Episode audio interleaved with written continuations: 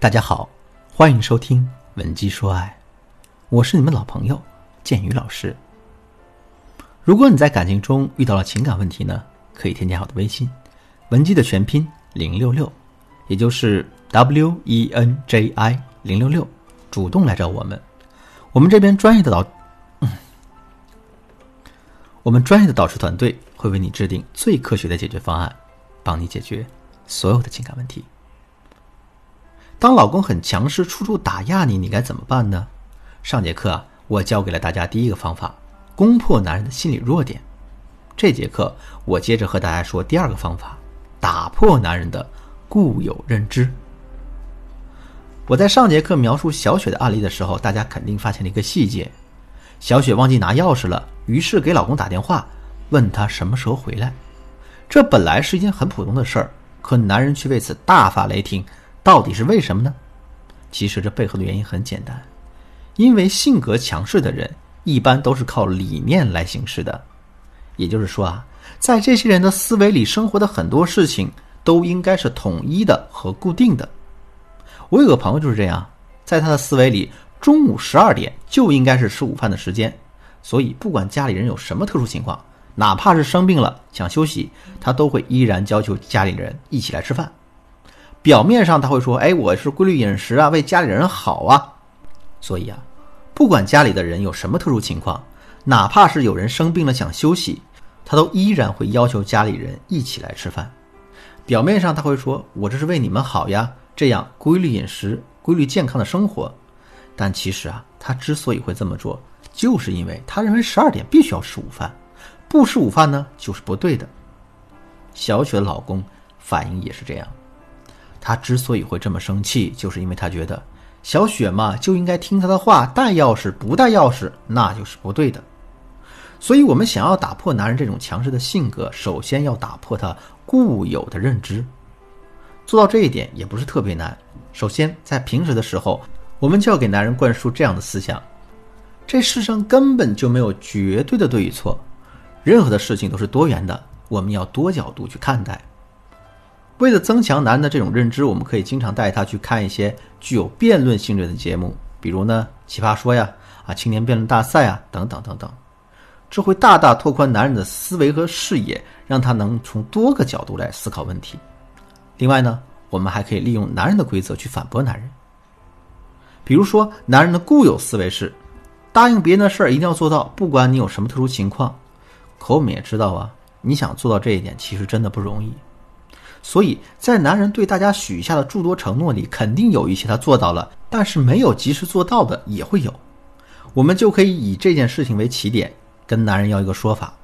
如果男人给自己找了诸多的借口，就是不肯认错的话，那这个时候你就可以对他这么说：“亲爱的，我知道你不是故意不兑现承诺的，其实你心里有很多的苦衷，这些我都理解。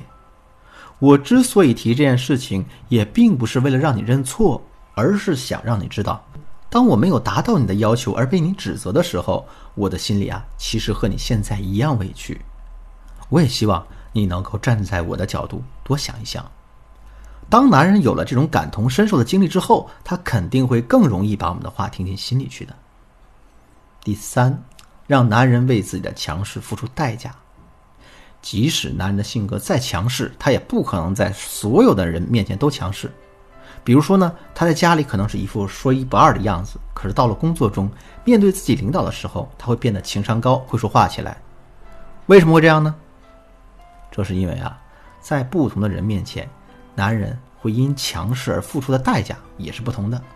在自己妻子的面前强势，两个人顶多大吵一架嘛，而且在吵架的过程中，男人可能还稳稳的占据上风。可如果他在自己的领导面前强势的话，有可能饭碗就没了。那我说到这儿，大家肯定都明白，想让男人不敢在大家面前强势，我们就必须让男人因为强势而付出更多的代价。怎么做到这一点？首先，我们要让男人明白一个道理：话语权这东西啊，同时也意味着责任。你不是强势吗？你不是想让我听你的吗？当然可以，但是你不能瞎指挥，你的指令要能够对结果负责。我举个例子来说，男人可能嫌我们的工资挣得少，让我们辞职在家里做全职太太，每天洗衣做饭带孩子，我们当然不愿意啊。但是千万不能跟男人吵，而是要这样跟他说：“呀，老公啊，我可以听你的安排，不过呢，有些事情我必须要缩到前面。如果我从今往后做全职主妇的话，那么我肯定没收入呀。这样一来，家里的电费、水费、网费啊、车贷、房贷、我的零花钱、孩子奶粉钱、孝敬老人的钱，都落到你身上了。那我们现在就把这些钱加一加，算一下。如果你能承担这些，并且没有任何怨言的话，我是完全没有问题的。”那听到这些话之后，男人肯定就会好好掂量掂量了。另外呀，强势这东西说白了就是固执呀，而固执的人一般都很容易犯错。以前男人快要犯错的时候，我们可能想尽办法就提醒他，并且极力帮他挽回损失。可现在我们不要这么做，而是要眼睁睁看着男人把错误都犯完，然后尝到应有的苦果。比如男人可能平时比较懒，脱下来的脏衣服经常是放在水里三五天都不洗。我们要好心的提醒他，哎呀，衣服不能这么处理，他毫不放在心上，还说呢，衣服就得泡上几天洗出来才干净。那这时候怎么办呢？不要说话了，也不要再提醒男人，而是要任由衣服在盆子里泡的洗不出来了为止。